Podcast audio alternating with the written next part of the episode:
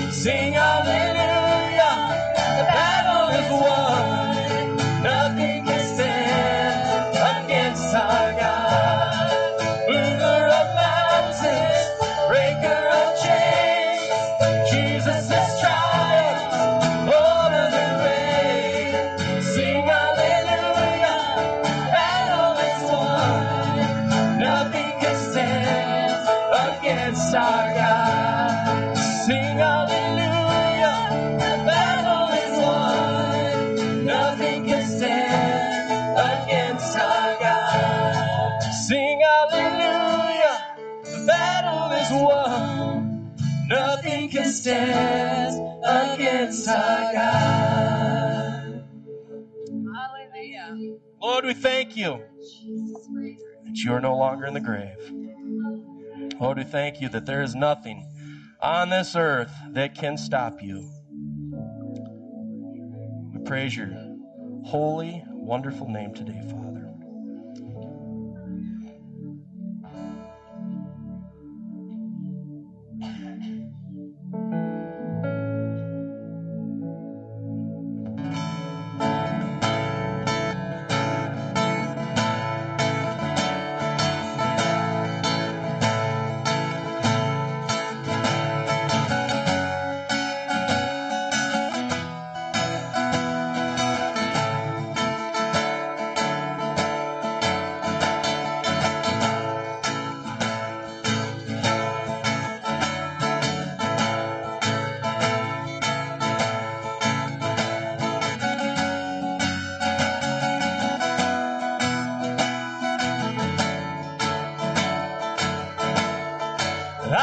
search the world.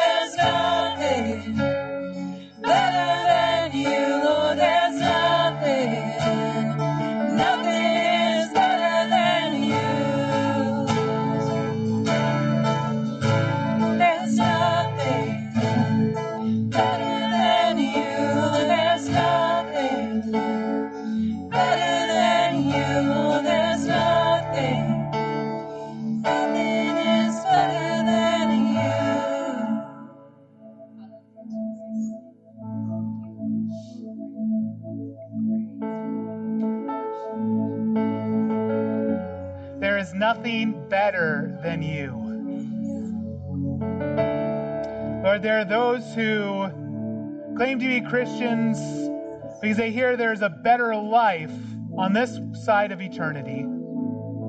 There are those who use you as a stepping stone to get to what they really want. And when it becomes inconvenient, they, they abandon you. But you have called us that you are the goal, you are the journey, you are what we aim to grasp. That is why the Apostle Paul said, For your sake I've lost all things. What's more, I consider them rubbish compared to surpassing worth of knowing you. There is nothing better than you. Who takes a little shepherd boy and makes him a king? Who takes a slave and makes him a governor of the known world? Who takes a little child and makes him the savior of the world? Well, that was you and you. What we celebrate today is an empty tomb. Lazarus was raised from the dead only to die again and go back into the ground, but you, you did not go back into the ground. You went to your Father in heaven, where you stand both day and night, making intercession for us. There is nothing better than you. C.S. Lewis said, You don't consider our you don't consider our desires too great, you consider them too weak. We're like a child playing with mud pies because we can't understand what is meant by a holiday at the sea. To know that at your right hand are pleasures forevermore.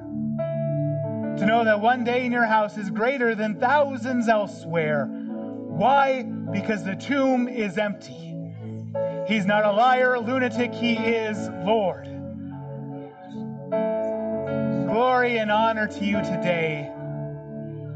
Because you live, we can face tomorrow. Because you live, all hope is solid. Because you live, we are here today. Thank you, Lord. Thank you, Lord. Well, church, you may be seated.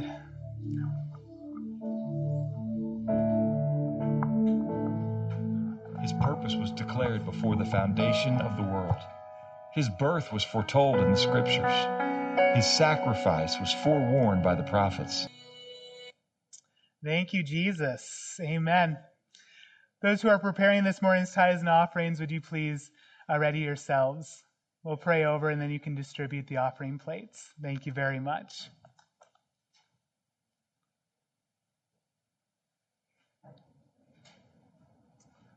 Let's go to Lord in prayer. Everything we have comes from you, for the earth is the Lord's and everything in it. And what you require from us is just simply that first 10% or whatever else you might lay on our heart. Lord, what we do now, Lord God, is a form of worship. It is done so in joy and gladness, not because we are being browbeated to do it out of, out of just obligation, but out of joy and out of, and out of devotion to you. So, God, may you bless every gift as you bless every giver. Amen. Amen. Thank you very much. I have a couple announcements for you here. Um, nursery is open.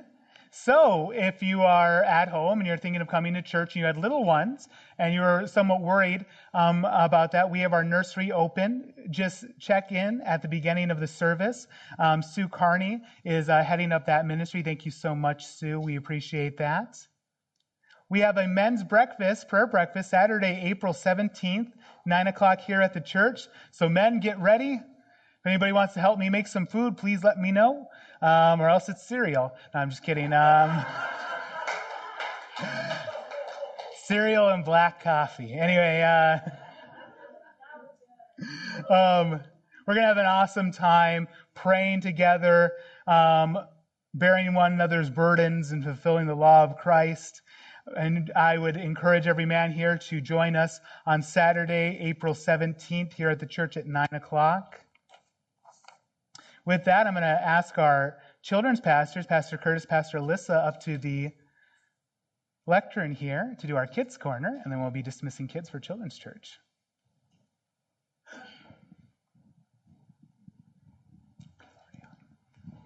Good morning. Happy Resurrection Sunday. It's exciting. Good morning to be here. It is. It is. New beginnings, right? They all look pretty. They do. Y'all look pretty. Even the guys? You know what? You guys can be pretty too. All right. so I was just reflecting on this. Like I said, I guess, you know, you think about today, it's new beginnings, and it's like I was just looking at our calendar. The next two weeks we'll be actually gone doing itinerating. So it's just like, wow, it's new beginnings. But I found the soap journal from a couple weeks back. It's Psalms 27, 1 through 6. The Lord is my light and my salvation, so why should I be afraid? The Lord is my fortress, protecting me from danger, so why should I tremble? When evil people come to devour me, when my enemies and foes attack me, they will stumble and fall. Though a mighty army surrounds me, my heart will not be afraid. Even if I am attacked, I will remain confident. The one thing I ask of the Lord, the thing I seek most, is to live in the house of the Lord all the days of my life, delighting in the Lord's perfections and meditating in his temple. For he will conceal me there when troubles come. He will hide me in his sanctuary. He will place me out of reach on a high rock. Then I will hold my head high above my enemies who surround me. At his sanctuary, I offer sacrifices with shouts of joy, singing and praising the Lord with music. And then if you look at the message version, it says light, space, zest. That's God. So with him on my side, I'm fearless, afraid of no one and nothing. When vandal hordes ride down, to eat me alive, those bullies and tough toughs fall flat on their face. When besieged, I'm as calm as a baby. When all heck breaks loose, I'm collected and cool. I'm asking God for one thing, only one thing, to live with him in his house my whole life long. I'll contemplate his beauty, I'll study at his feet. That's the only quiet, secure place in a noisy world. The perfect getaway far from the buzz of traffic. God holds me head and shoulders above all who try to pull me down. So I think this morning, I think we just rest. You know, come to the garden. You know, we just talked about the garden on Friday. Yeah. You know, they were in the garden. Those quiet moments before everything broke loose. So remember those quiet moments as we go into the new season and the new hope we have. Thank you very much.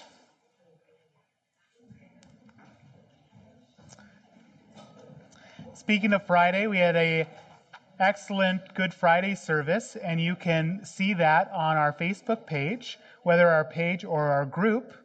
I'd encourage you to. Um, not trying to toot my own horn, it's just a powerful message in and of itself on the fifth cup. All right. Our scripture for today is 1 Corinthians 15, verses 14 through 22. And if Christ has not been raised, then our preaching is in vain, and your faith is in vain. We are even found to be misrepresenting God, because we testified about God that he raised Christ, whom he did not raise if it is true that the dead are not raised. For if the dead are not raised, not even Christ has been raised. And if Christ has not been raised, your faith is futile and you are still in your sins. Then those also who have fallen asleep in Christ have perished. If in Christ we have hope in this life only, we are of all people most to be pitied. But in fact, Christ has been raised from the dead, and the first fruits of those who have fallen asleep. For by as a man, by as as for as by a man came death, by man has also come the resurrection of the dead. For as in Adam all die, so also in Christ shall all be made alive. This is the word of God. Lord God, as I prepare to preach this morning, I pray that you would anoint me as I speak your word. May these be your thoughts, not my own axes to grind or anything like that. But Lord God, may I adequately, appropriately preach your word. Do this for your own glory. Change hearts, change lives, give hope in hopeless situations. Resurrect the dreams and aspirations that you've put into others, into everyone who's listening to this, their lives. As we look at the resurrection, Lord God, may we be strengthened. In Jesus' precious name I pray. Amen. So, Friday is the day we commemorated the, sac- the suffering of our Lord Jesus Christ, the death of Jesus Christ, the crucifixion. It is a, it is a day of weeping. And then we have Saturday. Saturday is the day in between. You ever think about Saturday? I was thinking about the, the Passion Week from Mary, the sister of Martha and Lazarus, from her point of view. She's the first to see the resurrected Lord, but she had also seen him hanging on a cross. You know, the disciples, they, Jesus would tell them time and time again, he'd go to Jerusalem to die, and Peter, the greatest of the, of the apostles, or at least he thought so, um, took Jesus aside and told him, no, this will never happen to you. And that's when Jesus says, get behind me, Satan. So his disciples, his friends did not believe this was really going to happen, but it did happen. You ever have a fear in the pit of your stomach you pray would never happen, but it happens anyway? That's where Mary is at. Mary is the sister of Lazarus, and whom, when Jesus sees her weeping, weeps with her. Our shortest verse in the scripture, Jesus wept. Martha, he met Martha first, and, he, and when he meets Martha, he, he reminds her of the resurrection. He's the resurrection and the life. But he comes to Mary, and Mary is weeping, and he weeps with her. At the, at the crucifixion of Jesus Christ, when he dies, the curtain of the temple is torn in two. The earth shakes, the, the sky turns to darkness. Several holy people come back to life. And then there's Saturday, and he's still in the tomb. He's still dead. His followers, like Peter, James, and John, they go back to fishing. It's almost like it's almost like reality had changed on them, like they had slipped into like the twilight zone, right?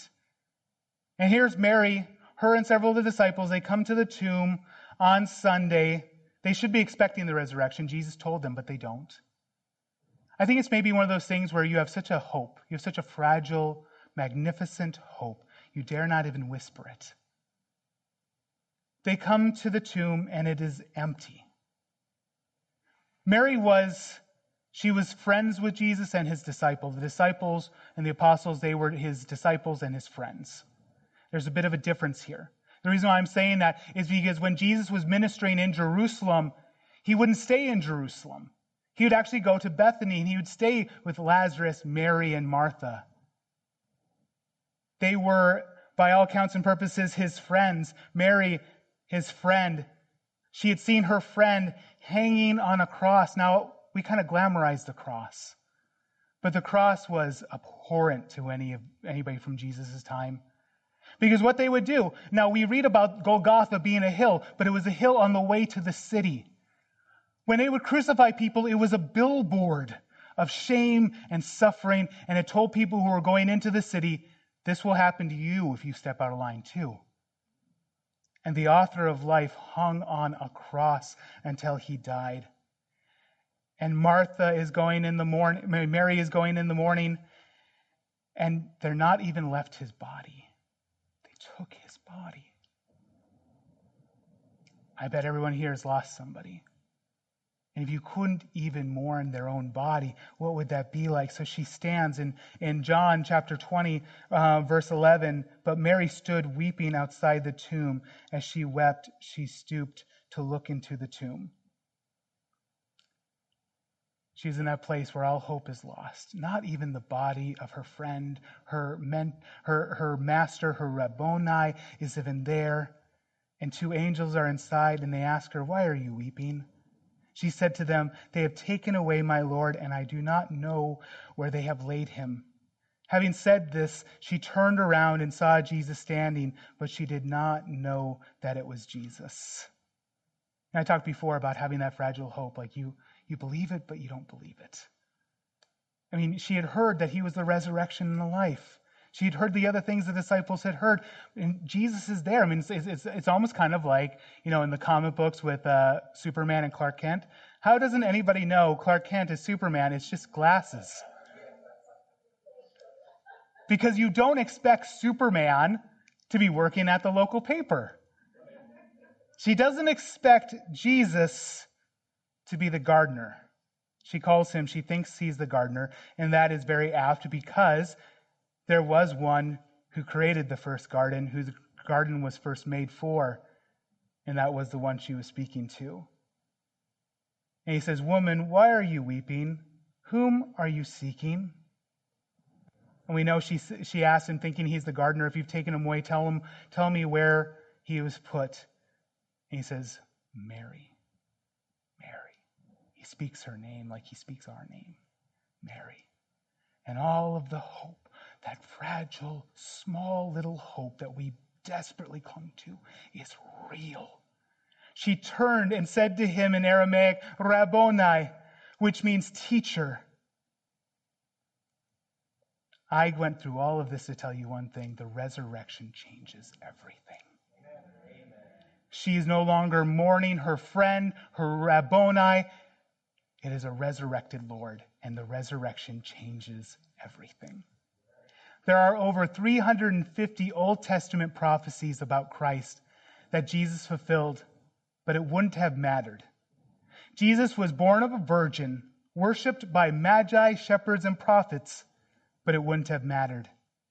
Jesus taught on loving your neighbor about the condition of the human heart and forgiveness, but it wouldn't have mattered. Jesus was falsely accused, bulldozed by an unjust system, tortured, and hung on a cross, but it wouldn't have mattered.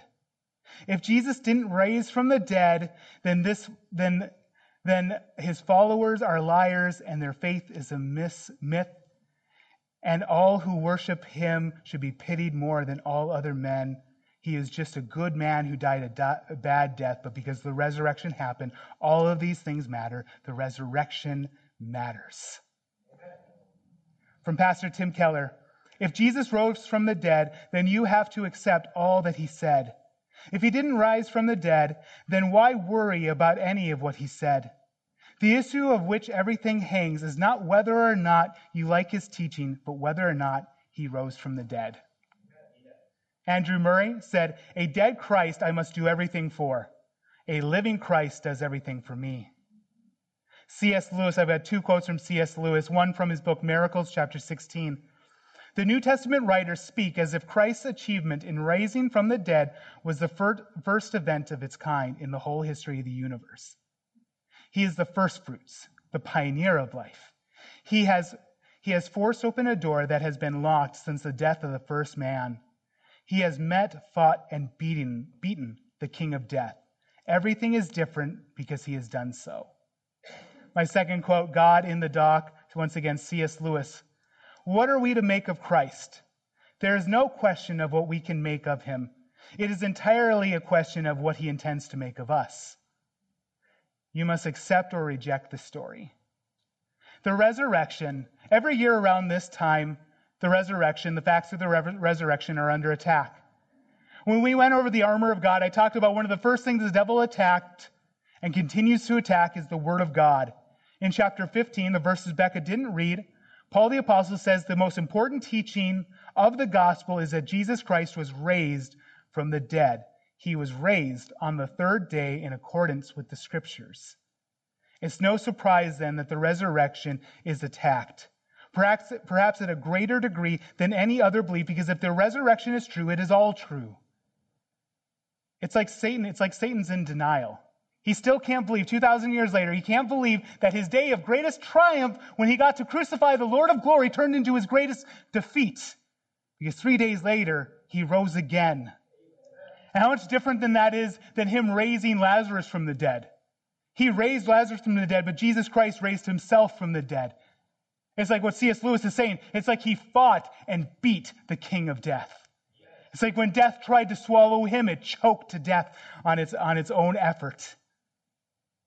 It's constantly attacked. Every year around this time, you'll see a bevy of articles that in some way, shape, or form try to minimize or outright deny the resurrection of Jesus Christ. They will attack the fact of the resurrection. In that, they will dismiss every eyewitness testimony of the resurrected Lord. Mind you, in 1 Corinthians 15, many of the people who saw Jesus as resurrected are alive, and he tells those who are reading, the, reading his letter, go and ask him. Don't take my word for it. There are people who saw him alive, walking around and eating. Ask them. They'll attack the facts of the resurrection. They will minimize the resurrection as a metaphor, saying it doesn't matter whether or not he was raised back, back to life. What really matters is the archetyp, archetypical um, meaning of it all. Paul denies this. If it's not a bodily resurrection, none of it matters. They'll dismiss the reason for the resurrection. This is why so much uh, you, you find so many people trying to minimize sin. The need for a resurrected Lord is because mine and your sin. That's why he had to die on the cross. And when he rose again, the payment was good.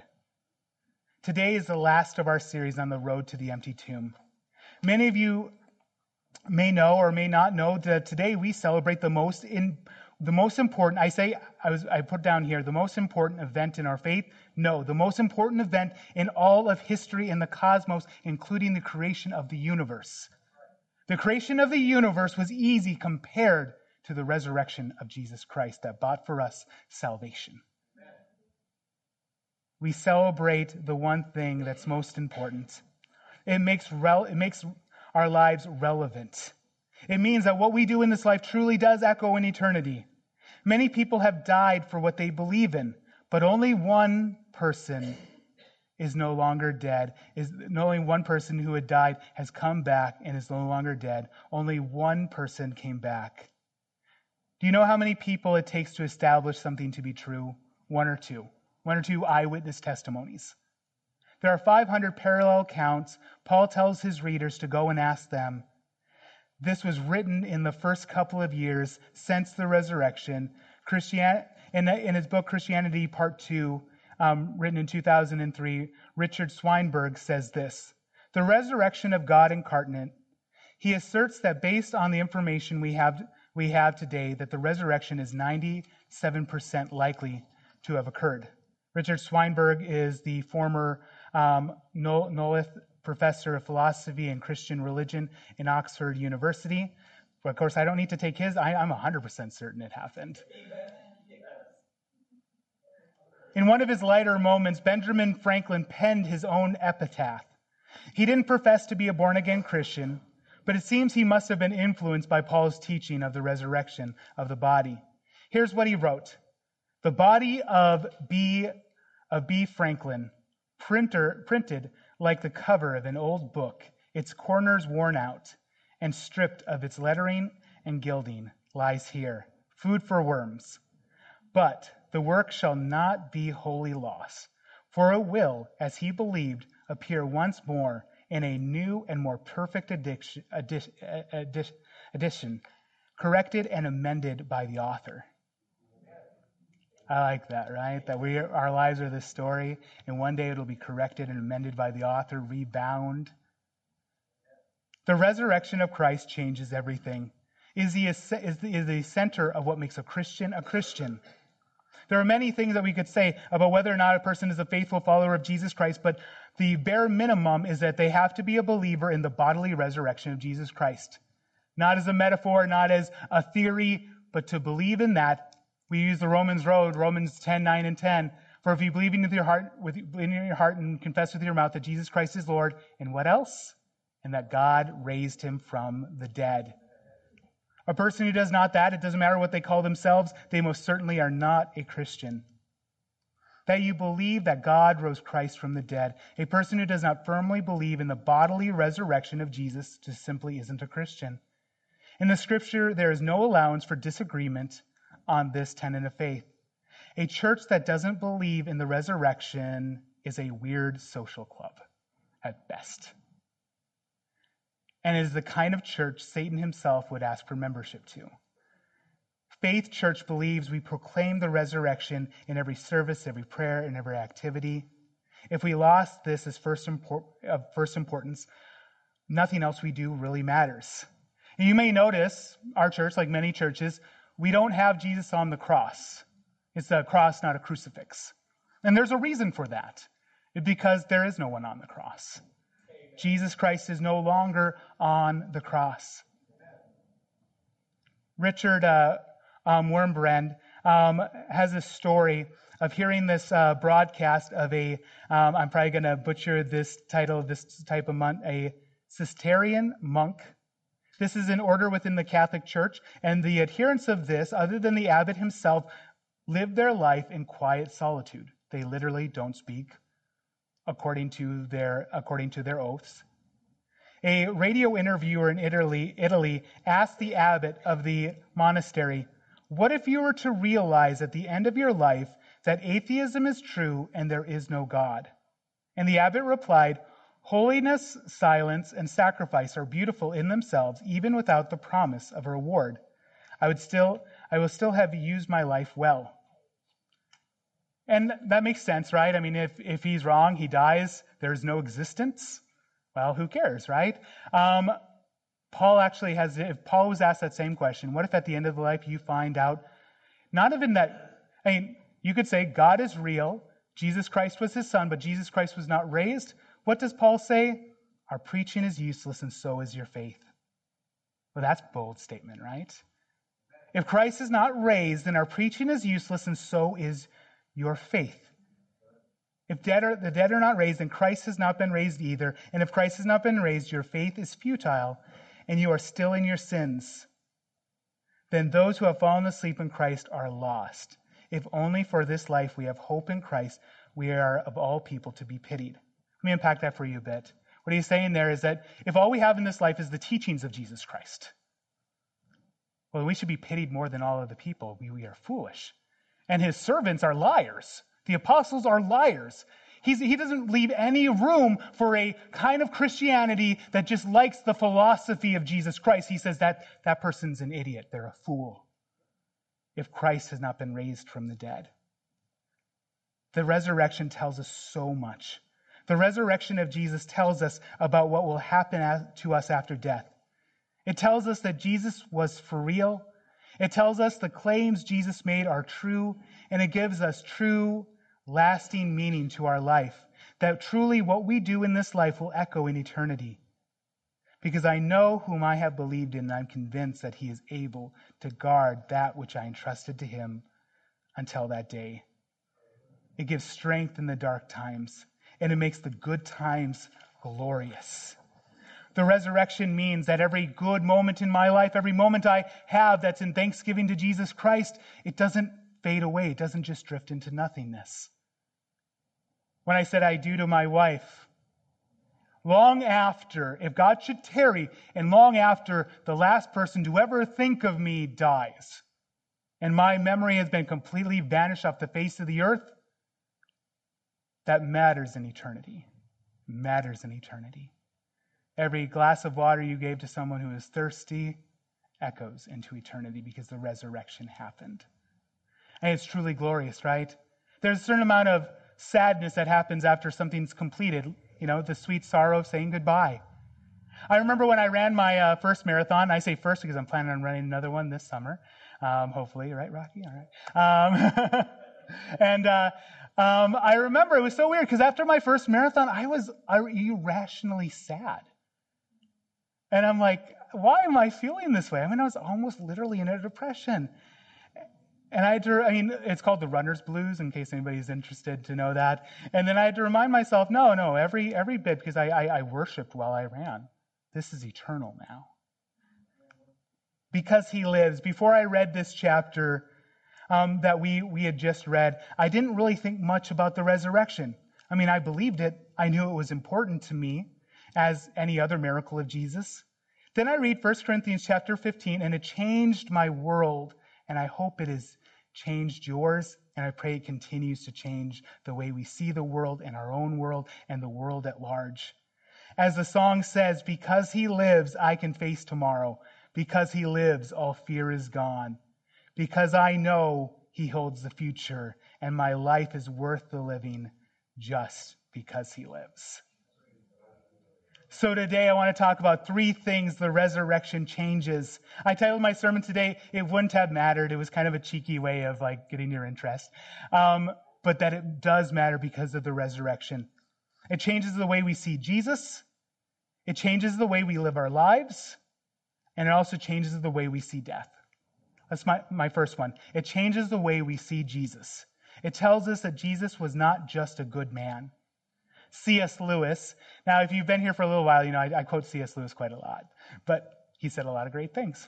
C.S. Lewis posted, posed a question about whether Jesus is a liar, lunatic, or Lord on the BBC broadcasting station. Lewis said this I am, I am here to prevent anyone saying the really foolish thing that people often say about him. I'm ready to accept Jesus as a good moral teacher, but I don't accept his claim to be God. This is the one thing we must not say. A man who was merely a man and said the sort of things Jesus said would not be a great moral teacher. He would be either a lunatic on the level with a man who says that he is a poached egg. C.S. Lewis just had a way of wording things. I would have never came up with that in a million years. Or else he would be the devil of hell.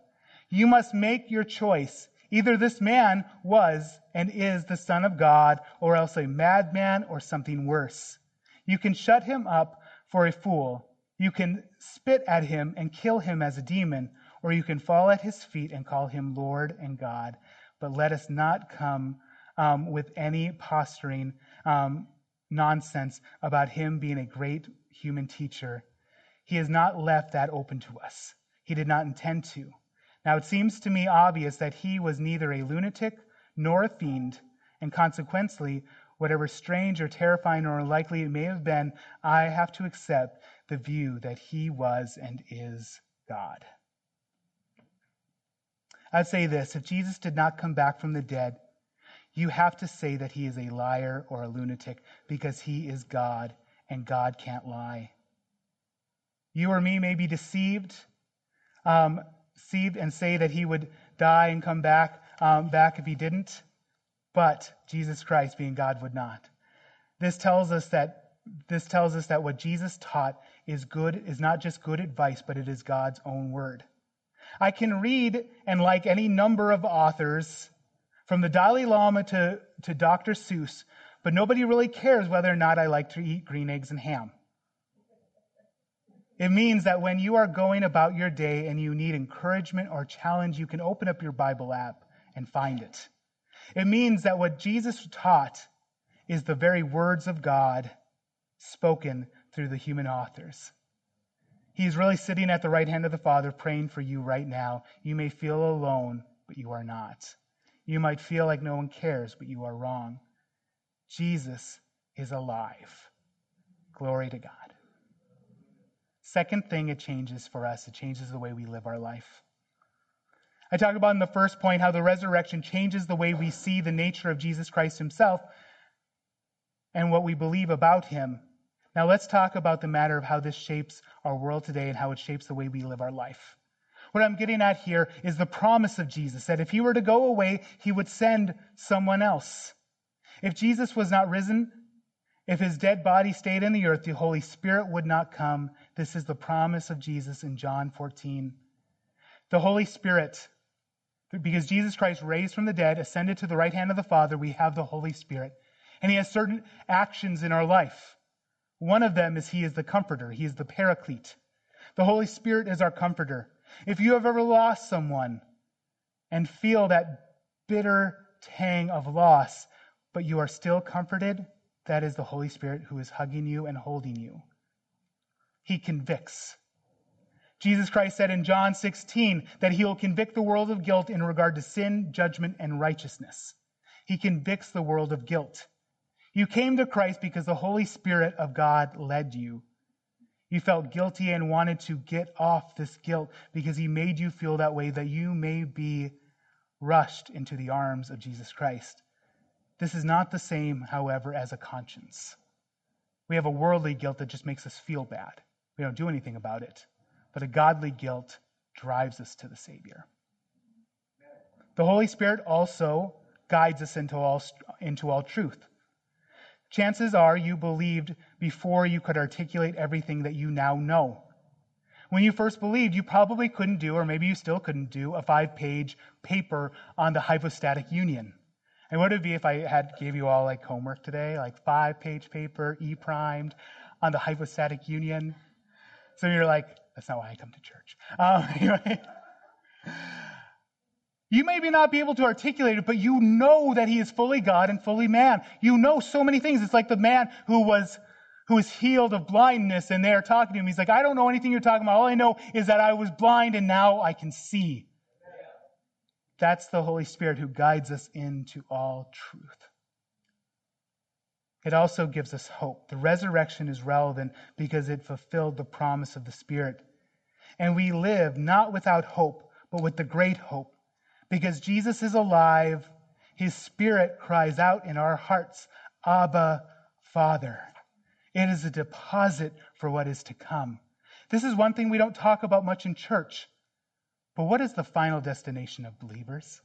That's my third point. It changes the way we see death. One of my professors in college gave us this question What is death? What is heaven like right now? We were going over the different stages um, of the afterlife, of what would happen in Revelation with the New Jerusalem and the resurrection. But right now, when we die, our body is in the earth and our spirit and our soul is with the Lord.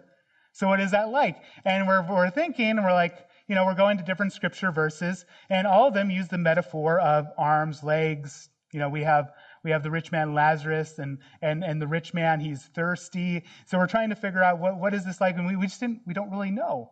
Because well, you know, there is nothing like it to be with the Lord, right? Without a body. It changes the way we see death. When we think of heaven, when we think of dying, we think pretty much what we've seen in medieval or Renaissance artists or Hollywood. You know, we're on clouds, we're sitting up there with a harp and a halo, and we're singing songs for all of eternity. And I don't care how much you like Amazing Grace, I'm pretty sure after 10,000 times it gets a little boring. It's almost like we kind of fear heaven, right? It's like, well, I got to do the stuff I have on earth. You know, YOLO, right? You only live once. And I'm going to miss out, right? So I got to do these things now. But no person who's ever put their faith in Jesus Christ has ever been put to shame.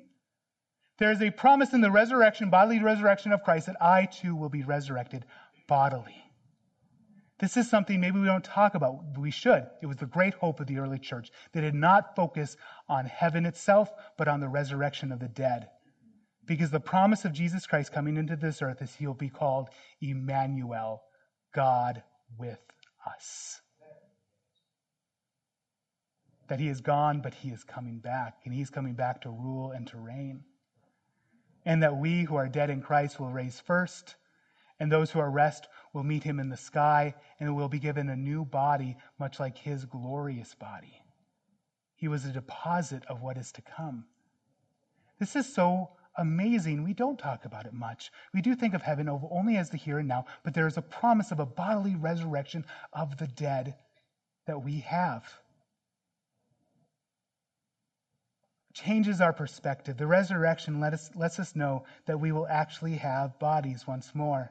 This is what happens when we die. When we die, our bodies die, and our spirit is then judged by God. Whether our sins were paid for on the cross or if we are or or if we remain a criminal. We then either go to God as a son or daughter, or we are punishing, punished for violating God's law. That is what we know as hell. Then, when the end of the age comes about, that's what Paul means by the trumpet will sound, the resurrection happens. Our bodies will be remade incorruptible for those who have placed their trust in Christ and in Christ alone. Those who have broken God's law and the sons and daughters of God will be judged a second time. Those who refuse God on earth will be placed into a lake of fire. But the sons and daughters of God will rule and reign for him for all of eternity, and the promise of Christ will be completely fulfilled is that he's truly God with us. When we think of heaven, and it really goes along with a misunderstanding of the verse in which Jesus said, Do not let your hearts be troubled. Trust in God, trust also in me.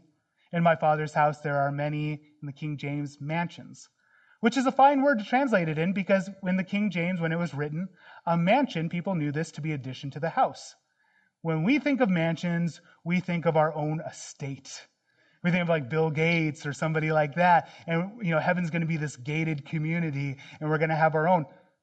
No. He goes to his father's house to build an addition so that we might live with him. And one day, the kingdoms of, the, of this earth will be the kingdoms of our God, and we will live with him. Emmanuel, God with us. I think this, this really points to a problem in most evangelism we've had for the past 20, 30 years. We sell people heaven instead of introducing Christ. We ask somebody, do you, do you want to go to heaven? Well, as opposed to being burned for all of eternity in hell, yeah, I'd like to go to heaven. Well, I got great news. Jesus Christ made the way. You just have to, um, you know, you just have to accept him. It's like, well, whatever that means, I accept him. Great. Now I've got hell insurance. Instead of, here's the one you've lived all of your life to know. Here's the one to know him is better one day with him than thousands elsewhere. That you are dead in your transgressions and sins, but he would make you alive if you would believe in him and repent of your sins. Instead, we sell an amusement park in the sky. It's a sad substitute for the reality. The reality of being with Christ forever. It changes our expectations. This means that heaven will not be simply intellectual exercise of a spirit snooze fest, but excitement, love, wonder, everything that makes this life great, it will be perfected. It changes the way we do things in our life because we want to, we want to build treasures in heaven.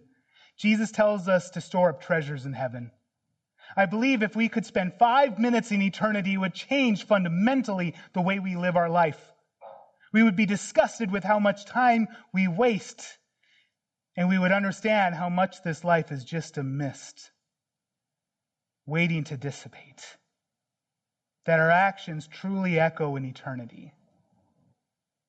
It changes how we should live.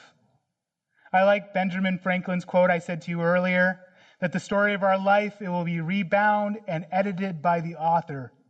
So if that is true, and the, restor- and the resurrection of Christ is the promise of how we should live now. We have to decide how should we walk knowing this. I've got seven things from crosswalk.com. I'm just going to go through them, not do a whole nother sermon on each one. But here are seven ways in which we should walk. Recognize your sin for what it is. We always want to make excuses for ourselves because we never want to be the villain of our own tale. But when we embrace the resurrection of Jesus Christ, we truly know and we're confident that we will live with Him, we can be honest with ourselves about our own sin. Confession, the word confession in the Greek, what it means to speak the same as. So when we confess to God, we don't, we don't hold back anything. We don't make excuses. We speak it as the same as, he, the same way He speaks of it. It keeps a proper perspective of our, of our state. We realize He is God, we are not. In our day to day decisions, how often do we consult our Heavenly Father? A life lived in the shadow of an empty tomb knows their proper state. It is a life that is emphasized by thanksgiving. It gives thanks to who it is due to God. Do you begin each day with thanksgiving? When you wake up, do you immediately count your blessings? When you grumble or complain, do you try to counter, contradict that with the goodness of our Lord Jesus Christ? Do you choose to count everything as a joy because God is God and He truly is Yahweh Jireh? It's a life of worship, worshiping the one who has saved us. What are your current debts? Like your mortgage, your student loans? I'm not going to tell you mine. Um, what if they all went away in an instant? What would be the joy, what would be the thanksgiving you would have for the one who paid your debt? But he has paid much bigger debts than all of those could possibly be. The debt we have to the Lord according to our own sins and transgressions. We keep our focus and we don't waver. A person who comes to Christ out of an emotional high, as soon as that high is, has subsided, will then abandon the cross, abandon the empty grave.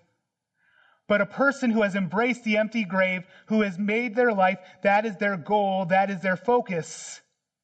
They keep that and they don't waver. They are able to stand in the middle of the worst storms because they know who is in the boat. We put God first and give him our all. God put us first. He gave us his first fruits, his son Jesus Christ, who died for our sins. What are your first fruits to God? What are you giving him as a sign that your life belongs to him? Do your priorities, your schedule, and your checkbook reflect your desire to put him first? Do they show that he is Lord of your life? Finally, in worship team, you can come up at this point. How should this affect the way we live? We are heavenly minded while on earth. I talked a few Sundays ago about having God shaped glasses, meaning we see the world through the perspective of our faith in Jesus Christ. We see what's going on in the world, and our first reaction shouldn't be fear, but it's hope. We hear wars and rumors of wars. We hear all of these things, but if we've read the book, if we've read all of the book, we know in the end, he wins. And we can have that assurance, having God colored glasses, being heavenly minded while we are here on earth. Well, I'm so glad you are here today. If you don't know the Lord, I pray that today would be the day. Today is the day of salvation. Even where you're at, whether you're here today or you're watching online, right where you're at, the Holy Spirit is drawing you. Stop. Believe on the Lord Jesus Christ, meaning that we believe in Him like a parachute as we jump out of a plane. We trust in Him and Him alone. We love Him and Him alone. Above all things, that is the calling of God. And as I've been preaching, you start seeing the things in your life that you once loved, and you now start hating your sins. And you wish, like Paul, to put them to death. Today is the day of salvation. Right where you're at, while we sing this song, call out to the Lord, He will save you. Today, if you already are a part of the family of God, well, then rejoice with me, brother and sister. Our fellow brother has resurrected, and he stands at the right hand of the Father who is in heaven. What a day of thanksgiving and praise. One of the things that we accomplish here together is that. It's not always about having some emotional time at the altar but it's having an emotional time. We're exactly where we're at at all points in time that we are so overcome with the joy of the Lord that it changes the way we see life and live life. We serve a resurrected Lord. Would you please join me? Please stand. In Christ alone, my hope is found. He is my light, my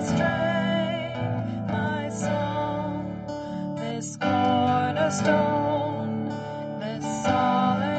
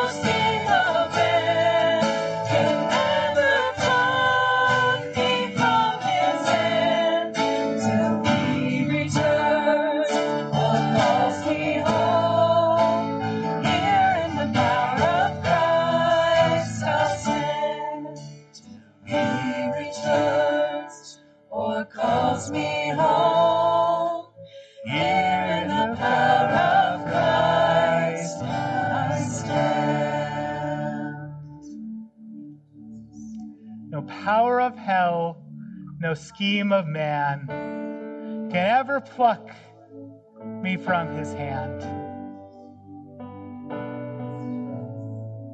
When you told Peter that on the- your truth of you being the Christ, the Son of the living God, you'd build your church and the gates of hell would not overcome it, you meant it. What a glorious promise do we have that because he lives, we too shall live. Because he lives, I can face tomorrow. Because he lives, I live in the light of an empty cross and an empty tomb. Church, in a short while, I'll pray a blessing over you. We officially dismissed. Please stick around if you if you want to, just to pray. The worship team will continue to lead us in a song. Today's blessing comes from the very end of the Bible. Revelation 22, verse 17. Would you please raise your hands and receive the blessing of the Lord today? The Spirit and the bride say, Come. And let the one who hears say, Come. And let the one who is thirsty come. And let the one who desires take the water of life without price. I warn everyone who hears the words of the prophecy of this book. If anyone adds to them, God will add on them the plagues described in this book. And if anyone takes away from the words of the book of this prophecy, God will take away his share in the tree of life in the holy city, which are described in this book. He who testifies to these things says, Surely I am coming soon. Amen. Come, Lord Jesus, come. The grace of the Lord Jesus be with, with all. Amen. And Lord, as we leave this place, we proclaim your death and your resurrection until you come again. We live a life worthy of our calling. We count everything else a loss compared to the surpassing knowledge of knowing you. Be blessed today, church. In Jesus' name, amen. Worship team, if you continue to lead us. Thank you.